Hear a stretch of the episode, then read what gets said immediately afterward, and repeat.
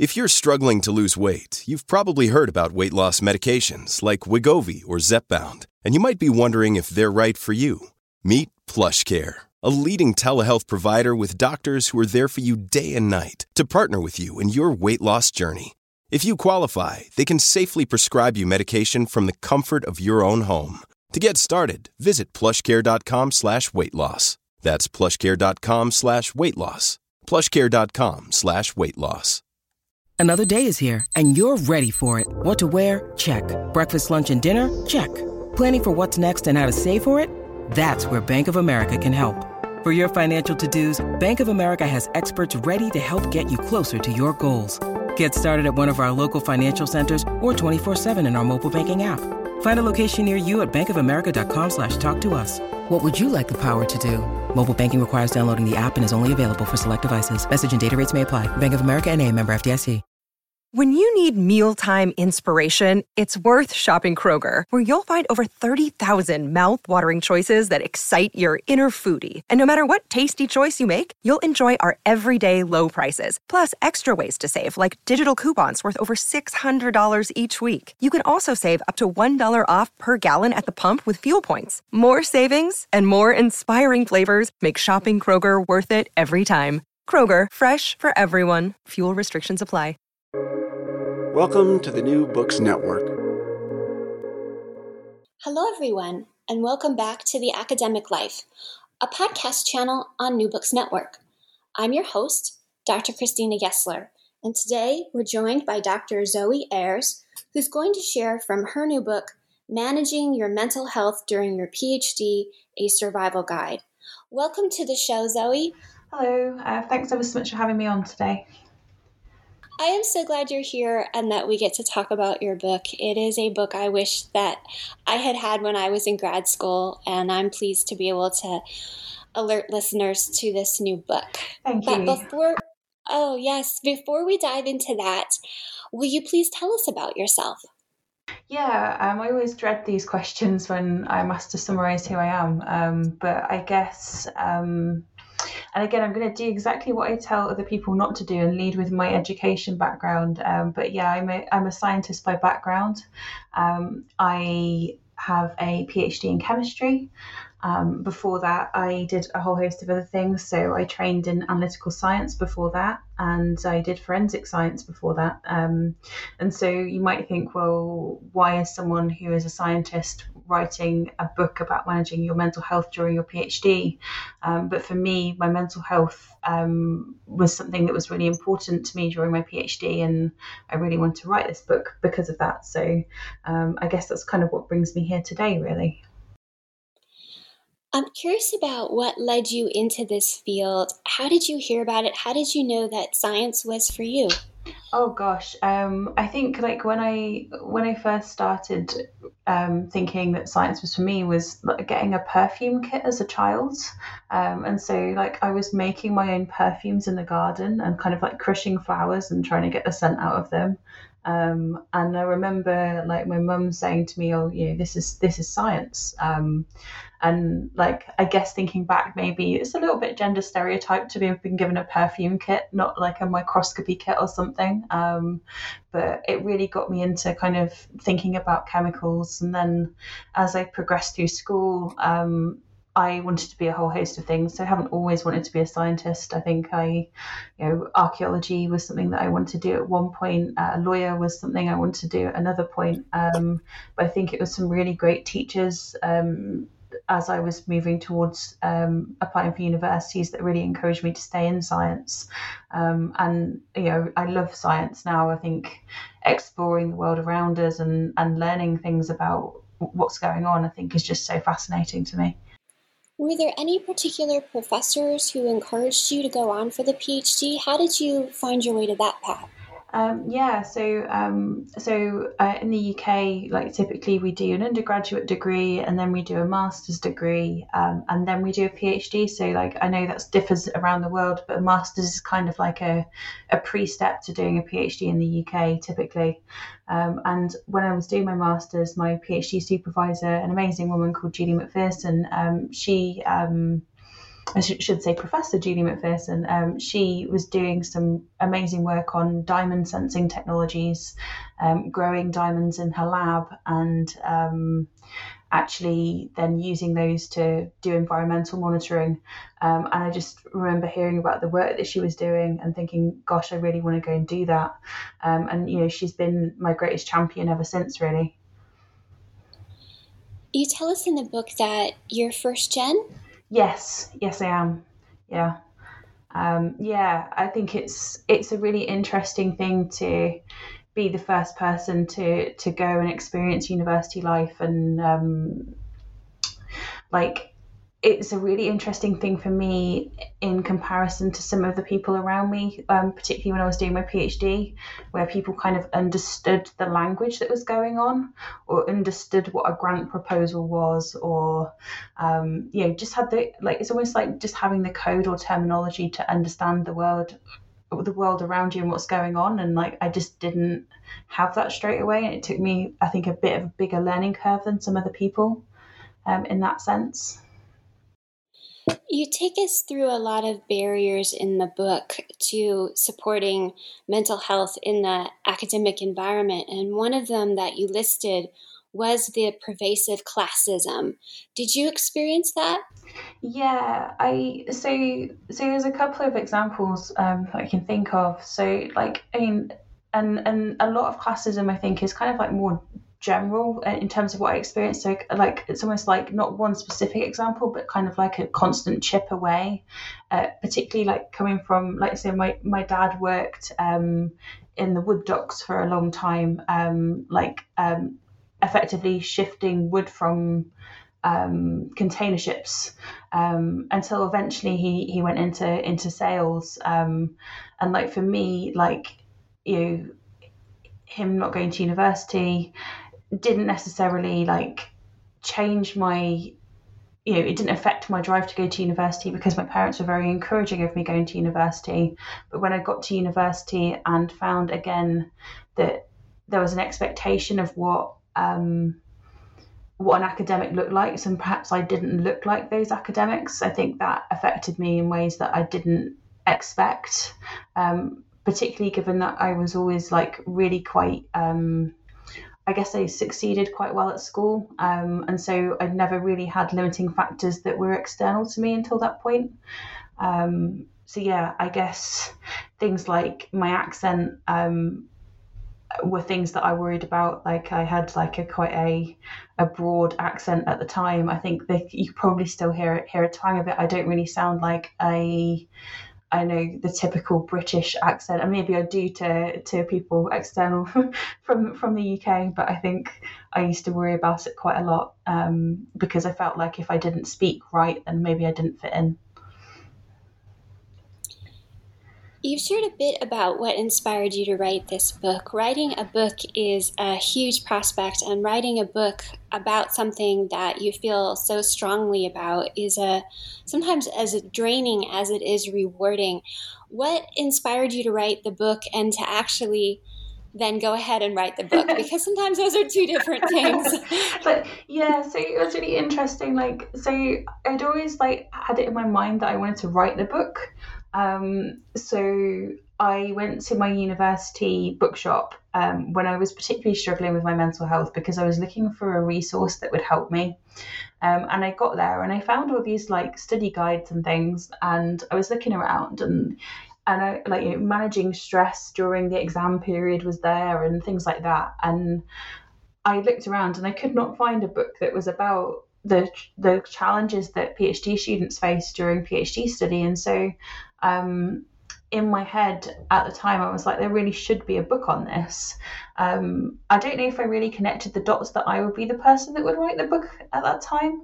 Um, I don't think I was in the right place to even consider writing a book, but I think once I got much better in a, or in a much better place with my mental health, I think um, it started to kind of form in my head that I wanted to write the book, and I started having a few notes and thinking about what each of the chapters would be, um, and also just like I, you know, spend a lot of time on social media, and that kind of like those conversations made me think, you know, consolidate my thoughts around some of the things I wanted to talk about in the book, um, and then you know, serendipity, um, and I guess a, a, horrendous accident where I tripped over and broke my broke my leg, um, meant that I was I was effectively left with taking three months off work for recovery.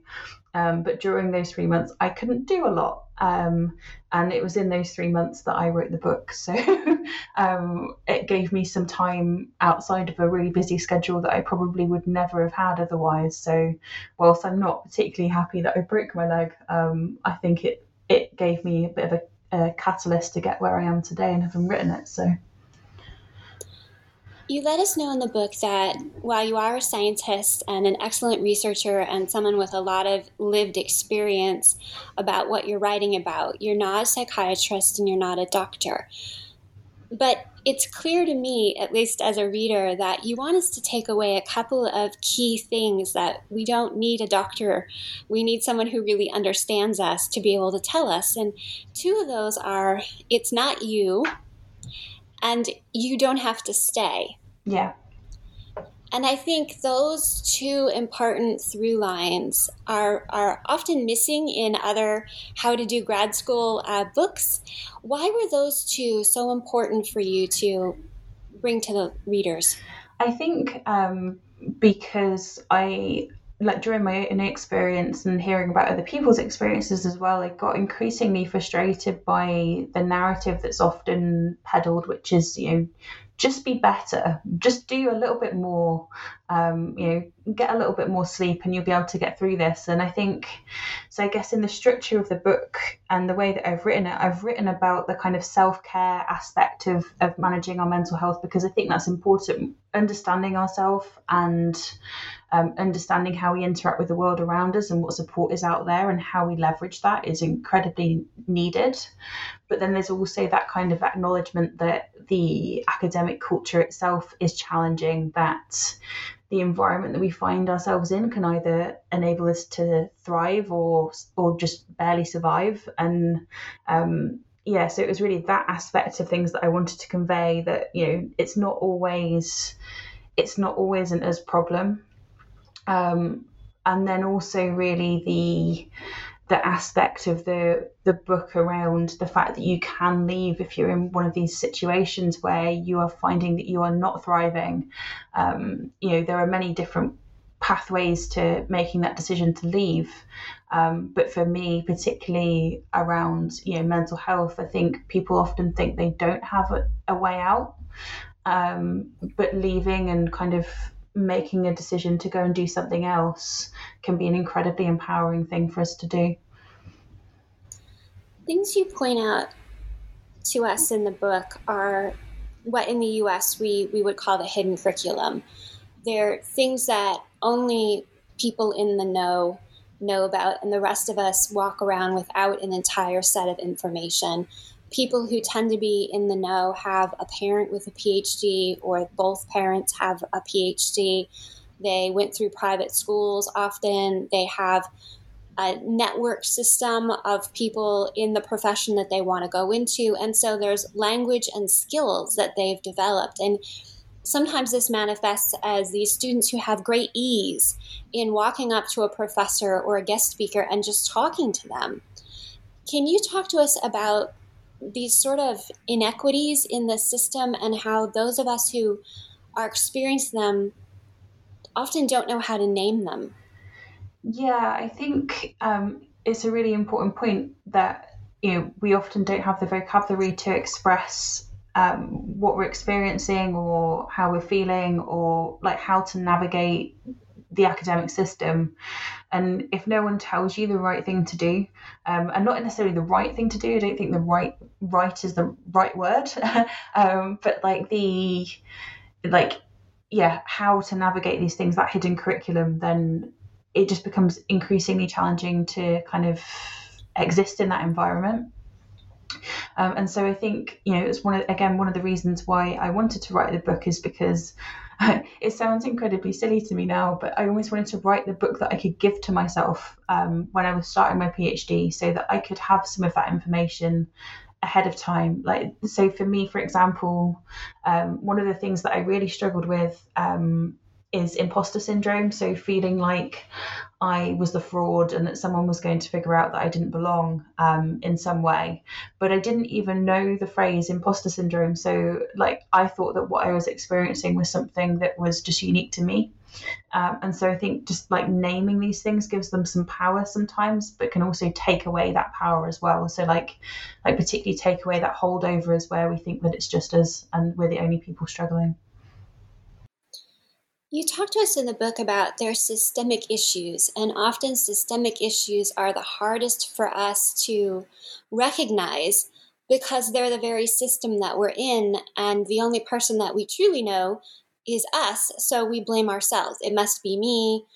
I can see other people who seem to be doing fine. And you also talk to us about how fine really isn't a standard. And a lot of the almost tests people give themselves um, to talk themselves out of seeking the help that they need. Um, things like, I'm doing everything right, though. I should be grateful. I'm not sick enough. Others have it worse. I don't deserve help. Yeah. So, so I guess, um, yeah, like I don't think I, like I guess like I called the book a survival guide, and I remember um, talking about calling it a survival guide with people and even that caused a little bit of contention because people were like well what do you need to survive? Like it's it's academia it's you know there's nothing wrong there. And i think that is kind of always part of the parcel as well um, as a challenge with academia is that we often don't want to talk about some of these systemic challenges that exist within academia because many of the people that succeed in academia, and not all, but many people that succeed do have privileges that have enabled them to get to the places that they're at today. Um, and again, like because academia is again very competitive, um, one of the things that we can do is look around at those around us and think, well, um, they've got it more difficult than I have. Um, they're struggling more, or I, I this this this position was so competitive that I should just be grateful and I should get on with things rather than saying actually this isn't an environment where where I can do well. Um, this is an environment which is becoming increasingly challenging for me. Um, and I think it's only by having people that can speak up um, and say this isn't okay that we can actually start to change things a little bit as well.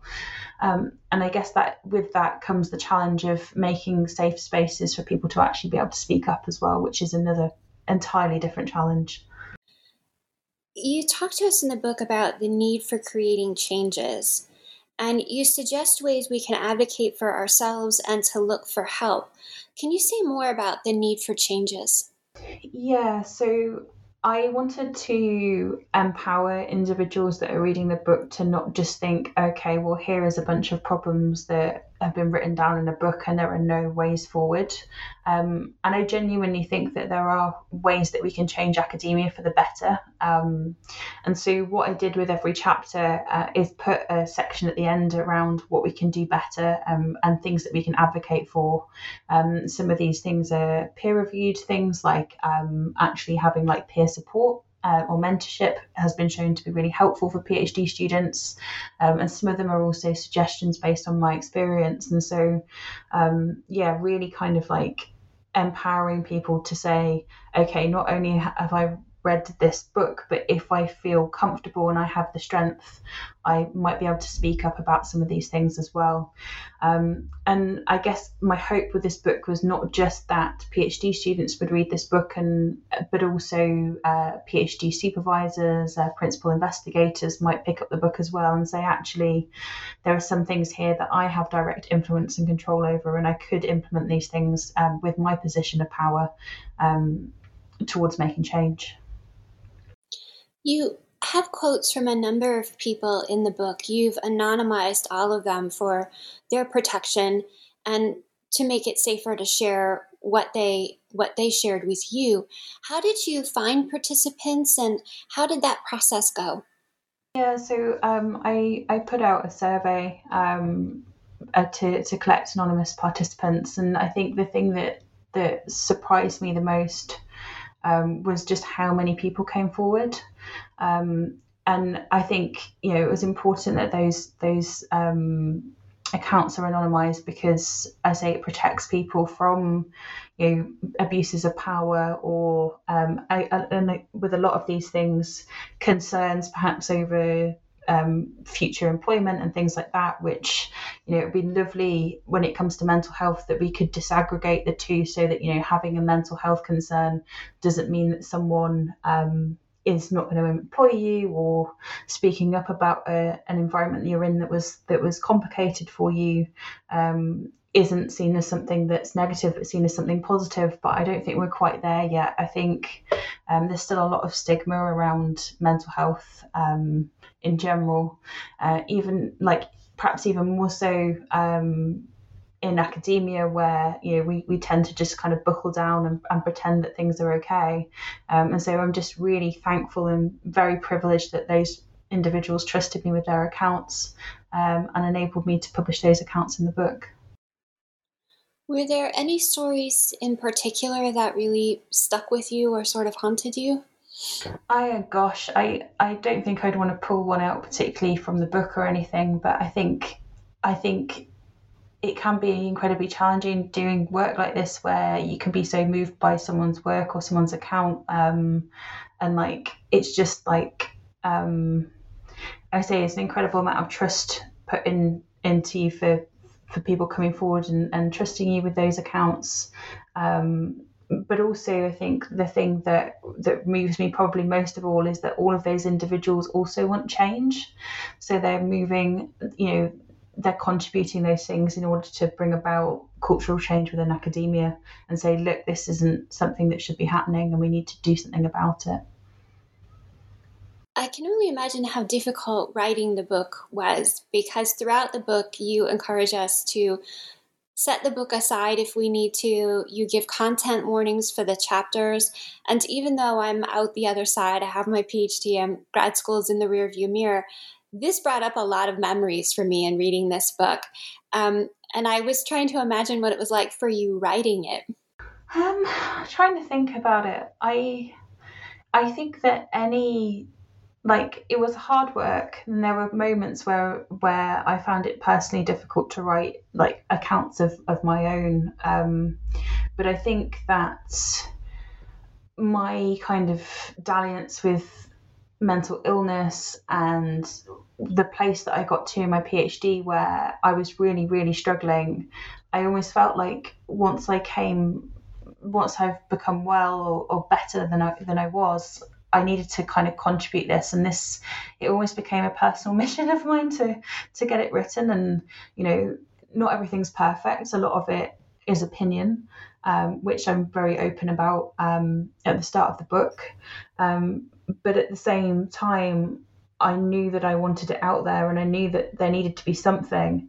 Um, and as as I kind of said at the start of this this podcast, like it's kind of bizarre to me that I am the one that's written this book, um, that someone else hasn't written this book. Um, because I always felt like it needed to be written. Um, but I guess that's something when it comes to publishing books, you, you see a gap and, and maybe you have the energy to, to see it through. And thankfully for me, I did. So. The fact that a book like this doesn't exist seems to prove the point through the book that there's a lack of emphasis on soft skills in PhD programs. There's a lack of respect for the time professors put into that kind of work if they do it, so it can harm their own career metrics if they give what's called too much time to service work, helping students, listening to their problems, advocating for them, trying to bring about um, supports within the campus, such as setting up a food bank or a, a a clothing closet for people to get jackets. Those are things that are starting to be implemented here in the States. Um, and so as I was going through the book and reading about the places where the soft skills aren't, it reinforced the fact that there wasn't a book like this because all of that type of labor isn't valued enough. Yeah, like I I think that it's one of those things where like I had to come at mental health from a holistic perspective. So it's not just about the self care that you do or going to see a doctor, which are absolutely vital things to do um, if you're struggling, but also about this kind of like way or jigsaw puzzle in the way that you as a graduate student you fit into the university and how how you're working within it. And i say those soft skills you know like whether it's doing some doing a presentation for a different department or whether it's you know doing something like a food bank or writing for your local magazine they're all things and skills that you have this sudden opportunity to do um, being based at a university. And so and those skills are so important because it kind of builds us up and we get to figure out what we like and what we don't like. Um, and I think so often um, PhD study is seen as like this one channel or pipeline to to being an academic. And there's so much more out there than just doing academic work and like that you know, there's, there's industry work, there's working for the government. Um, I think I touch on it in the book where you know the majority of PhD students are not going to stay in academia, and again, I feel like that's the the the kind of unspoken thing that never gets told to us when we get recruited into a graduate program that the chances of us actually being a professor one day are, are very very slim um, and i think being honest about what comes next reduces stress because it enables us to explore what we enjoy during the PhD process instead. You have a section towards the back um, on page 176 and 177 where you encourage us to start doing that kind of thinking. You call it reframing your skill sets. And it's such an amazing part of the book because it is, as you say, the parts of who we become in grad school that are not emphasized to us um, because there seems to be this assumption while we're there that we're apprentice professors, and yet 90% of the people who get PhDs or more are not going to work formally in academia. And but we can leave not really knowing then what we're going to do next or what we're good at. And this section on reframing your skill set really names the things that you just mastered doing as a PhD student, you learned how to learn fast, you learned how to manage large projects, you learned how to budget, um, to collaborate and make connections, to understand challenging concepts, you learned communication skills. The next section talks about transitioning from your PhD, which is another section of um, hidden curriculum that is so valuable for students and so hard to find because, again, your professor often is best suited to counseling you in academic things and not things outside of academia. In the section about transitioning from your PhD, you ask people to think about their values and what part of work they enjoy, what they dislike, what their strengths are. What encouraged you or what gave you the idea to put this section in? Um, so I think a lot of this is is you know again based on my experience. So I've worked in industry now for the last six years. Um, I've worked in the water industry um, and also the biotechnology as well, um, and being able to put my skills together and and kind of trust that I I had the skills to be appealing enough to industry was incredibly challenging for me.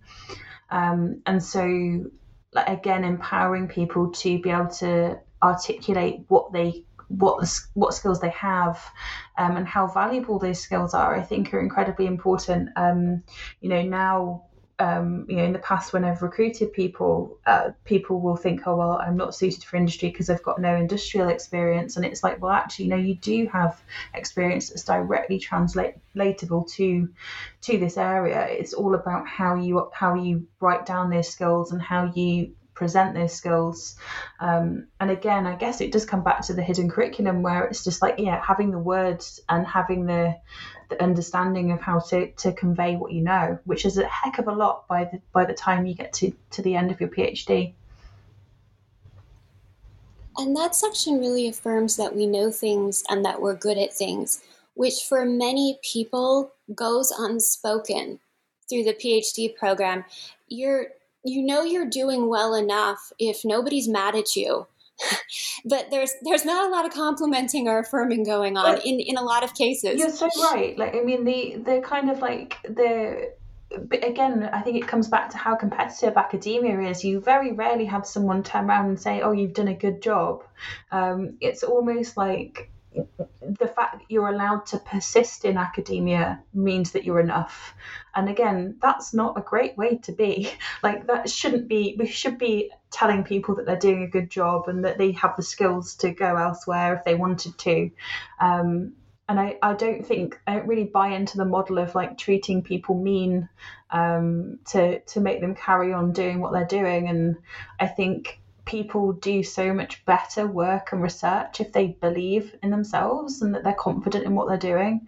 Um, and so again, I guess a lot of this is around kind of like research culture and thinking about how we um, empower PhD students to to go out and do research and not think so much about whether that research is in academia and whether we're we, you know, we're holding on to people and, and keeping them in academia um, or just training them to be the next generation of researchers and the next generation of researchers can go and do research anywhere and that's bettering society in any way shape or form and I think, again, in academia, we often forget that that's kind of why we're doing this. Like, we're doing it to make things better for the world around us. I think i i probably speak for most people when I say that. And so I don't think many of us actually get into being an academic for the title. We get in for, into it to do something new and find something interesting. But all those interesting things are related to improving the world around us in some way, shape, or form. And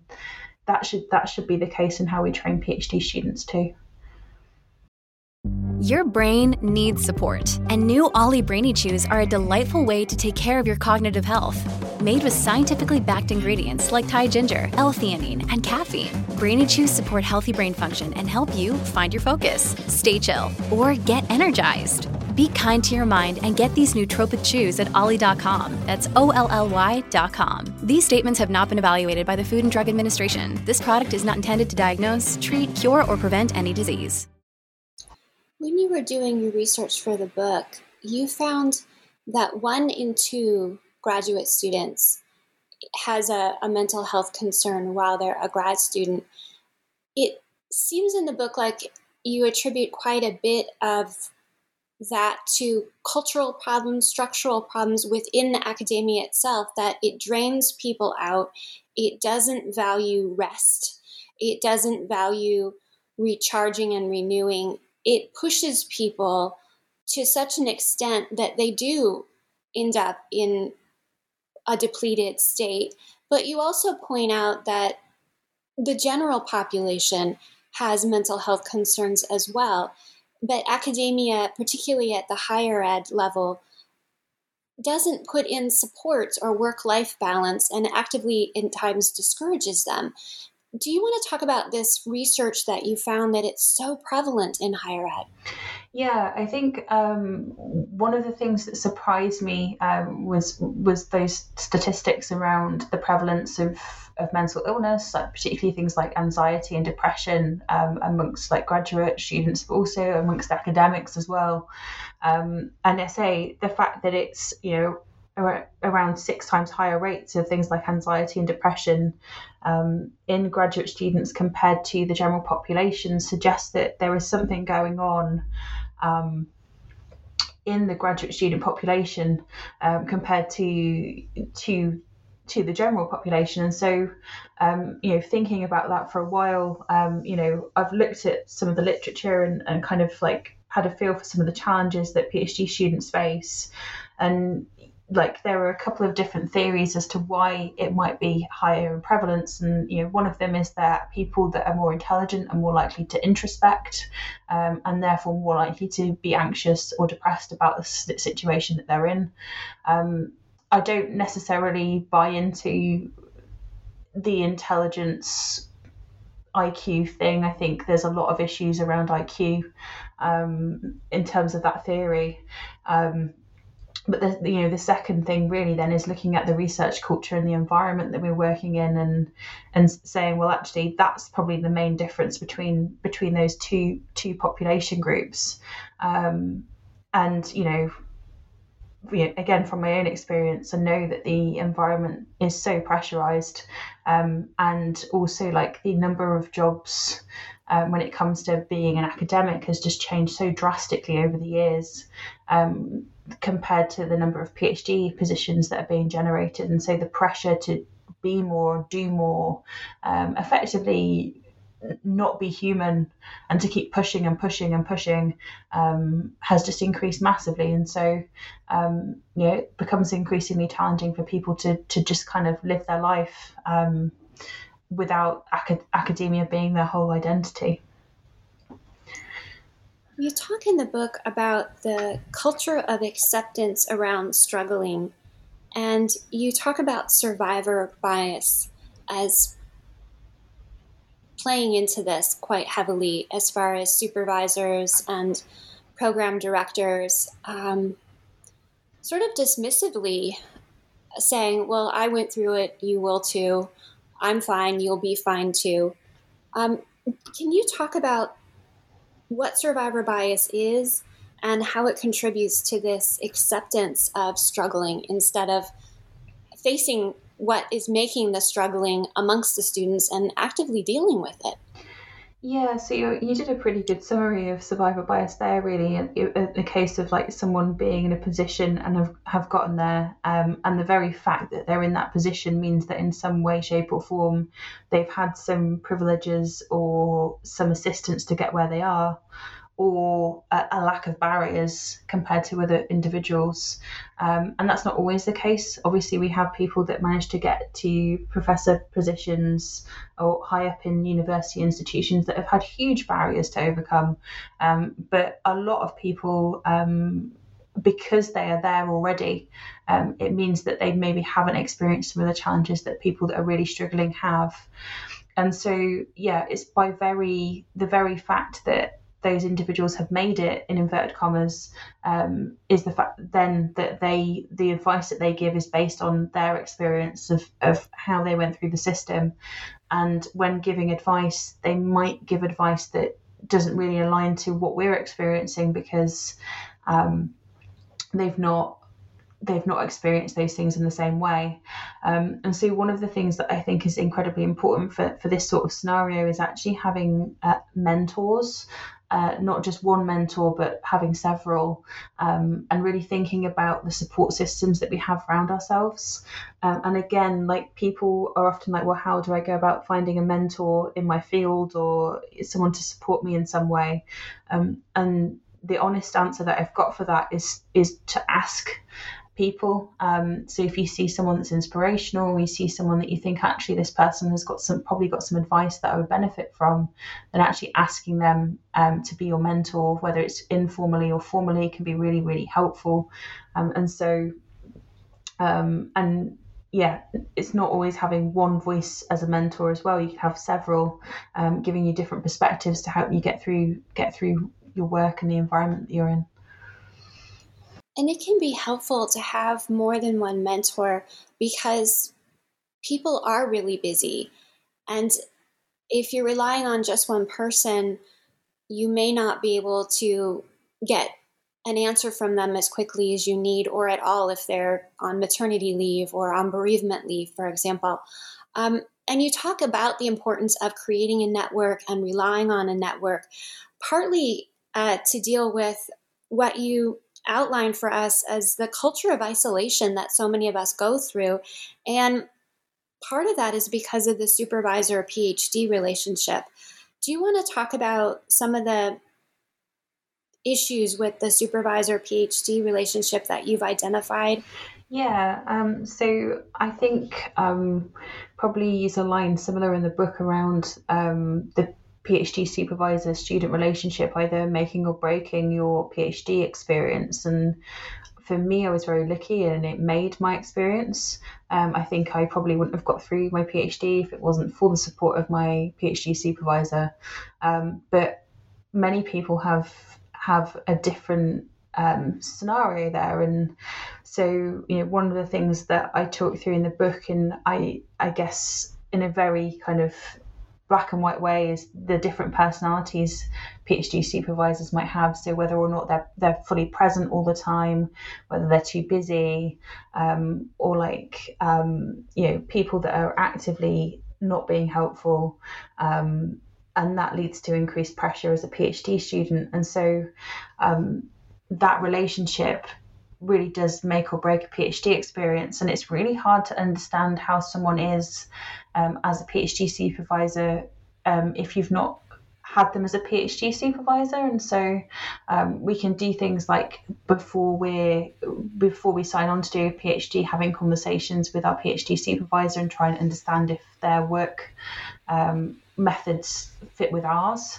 um, and we might figure that out and get that right from doing that. But it's really only from working with someone for a period of time that you can really understand if you mesh well and things like that. Um, and also, people put their best um, faces forward. Um, that includes us when we're interviewing for our PhDs, but also um, PhD supervisors as well when they're trying to recruit PhD students. So um, there could be things going on behind closed doors, like things like bullying and harassment that you just would never know about until you got into that space. Um, and I think this is kind of ties back to why why I talk about people needing to get themselves out of situations if they are struggling because um, you know so it's not our fault. Um, and sometimes you know the best thing that we can do is get ourselves out of those situations even though it feels like a you know a massive deal because you sign up to do a phd and you're signed up and committed to doing that phd for several years. And so um, it feels like you'll never achieve your phd if you leave. Um, but i would say that you're probably not going to survive in that environment well with an unsupportive supervisor anyway. So changing early if you can, or finding someone else to provide you that support can be really helpful. You mentioned earlier that you hope that professors and faculty and staff will pick up the book as well and get a sense of how students are really feeling and to also see how they can do better. There's a section section 9 has this helpful chart of understanding what makes a supportive supervisor and when I was reading it I thought it's helpful both for the student in trying to figure out this ongoing question we have trouble letting go of when we're a student, which is it's probably me, is it me? Um, and this helps you really evaluate your supervisor. But if you are a supervisor in any capacity, if you're a grad student who's in charge of a team, or you're a grad student who's in charge of some undergrads, wherever you are in your supervisory journey in life, the chart on page 139 can also help you evaluate how well you're doing in meeting the needs of the people that you're supervising. So it asks things like it's a sliding scale that you can sort of rank on, and it goes through things to, con- to consider, such as if the person is easily contactable, if they ask how you are, do they champion your success, allow autonomy, operate with respect, respect your work life balance, provide help when asked, and give regular feedback. And while no one's going to be perfect, if you do this chart, you can get a sense if enough of your needs are being met. Or conversely, if you're the supervisor, if you're doing enough of the things well enough for the people that you're helping. I think like sometimes like as PhD supervisors as well, like you know, we might not have enough time um, to do all of the things and turning around and saying actually I really can't meet with you this week, but you are on my mind. And next week, I've got the time to to come and, and have a conversation. It's almost like just keeping people up to date and treating them with respect and treating treating them like collaborators um, rather than students, because I think PhD PhD researchers are collaborators, and so it's just having that respect of just being like, yeah, this is this is what the situation is, um, and it's different today um, than perhaps it would be next week um, when I'm a little bit freer, um, when I've got through my teaching or things like that. Um, and I guess, yeah, that, this is the thing, isn't it? Like PhD supervisors have their own mental health um, to think about as well, and, and they can't be all places at all times. Um, but it's also understanding as a PhD student that you are entitled to time, you're entitled to guidance. Um, it's not pestering someone to go and ask for assistance um, when you need it. Um, and it's okay for the PhD supervisors to set their own boundaries and say, okay, I can meet with you once a week, and just being transparent about that um, is really, really helpful it is helpful to have someone name the gaps. I'm going to be away for a month. I wanted to let you know mm-hmm. because otherwise we experience it as ghosting. Yeah. yeah and and that's so so difficult to navigate right because again you think oh i've sent the second email to them i'm being ignored now i can't possibly send them another email or um, you know you hear about someone else who's had a meeting with the person or something and you're like okay well i haven't had that meeting. And and then you start to think well this is again exactly what you said. It's like it's like a me problem. It's it's it's me that's the problem here. Um, it's just that transparency and openness, and or like e- even like you know I've heard people say turn around and say actually like you know, my mental health isn't in a good place right now. I'm struggling a little bit. I need to cut down on, on what I'm doing as a supervisor. Um, and like my PhD students are, of course, my priority. Um, but things need to change in terms of my workload and things, and I'm working on that. And, you know, in, in a couple of weeks' time, I think that will be sorted and then things will get back to, to normalcy a little bit. And yeah, it's that transparency and openness um, that I think we need throughout academia that we aren't all robots and that we are people with human beings and feelings and things going on in our lives. And you know we don't always have to be honest and and if we don't feel we can be when it comes to things like bereavement and and things and reasons why we might be out of the office or things might be slightly off um, in terms of how we're acting. Um, but if we can be honest about those things it just humanizes us and i think that's really important. You remind us in the book that there is no phd without us to affirm our right to take care of ourselves and to go. And you offer really positive and destigmatizing language around leaving. Do you want to take a minute to share that? Gosh, I don't even know if I can really remember. I actually, yeah, no, I, I there's one thing that I I really liked in terms of the word quitting. Um, and so I think we often have a real negative connotation around the word quit. Um, but there's also another meaning which means to kind of be set free. Um, and I just really love it as a kind of definition um, in terms of understanding that sometimes being in a place where we can't thrive um, is kind of limiting us. And so I've heard so many fantastic stories of people where they have left their PhD partway through um, and they've gone on to do amazing things um, uh, some of those amazing things are simply taking the time to look after themselves um, and then eventually finding a career or different path for them. Um, and some of those individuals have gone back to do PhDs elsewhere as well. So just by leaving a PhD doesn't necessarily mean that that's the end of the road for you in terms of your PhD. It just means that maybe that's coming a bit later on in your career. Um, if you really want to do it, I do believe that there's often a way to find find a way to do these things. And so yeah, I guess um, the other thing I would say is that you know there is a lot of support out there, and I do try and talk through that in the book in terms of different options that we have before quitting becomes the only option for us. Um, and so there's a lot of university support out there, um, and again. I wanted to make sure that I kind of named those in the book and kind of pointed pointed people in the direct direction of those support mechanisms because again if we don't know where they are it can be very hard to access them. There's so much more in the book than we had time to cover today. There's uh, bibliographies at the end of every chapter, there are charts, um, there are graphs, there are places where we can sit and reflect. There are voices of other students who've been through similar situations, sharing their stories safely in an anonymized way. There's a large discussion of systemic biases and barriers, including sexism, racism, and ageism. So there's much more in the book than we were able to cover today. We wanted to cover what we could. Um, I'd like to ask you, though, before we sign off, what would you like to see going forward? I would. I, it's an interesting question because, like, my gut feeling is just to see a complete um, systematic change within academia in terms of how we how we think about mental health and how we support researchers. And that's a very kind of lofty goal. Um, but if i think about that and break that down further i think it is taking the smaller steps towards supporting mental health within academia. So thinking about whether the support mechanisms we have in place are actually fit for purpose um, having conversations with people around um, you know what's working and what isn't in the academic environment and just really putting these conversations about um, mental health more on the agenda um, within academic spaces, but not just to fill a box or to tick a box, but to actually do something about it and drive change. And finally, what do you hope this episode sparks for listeners?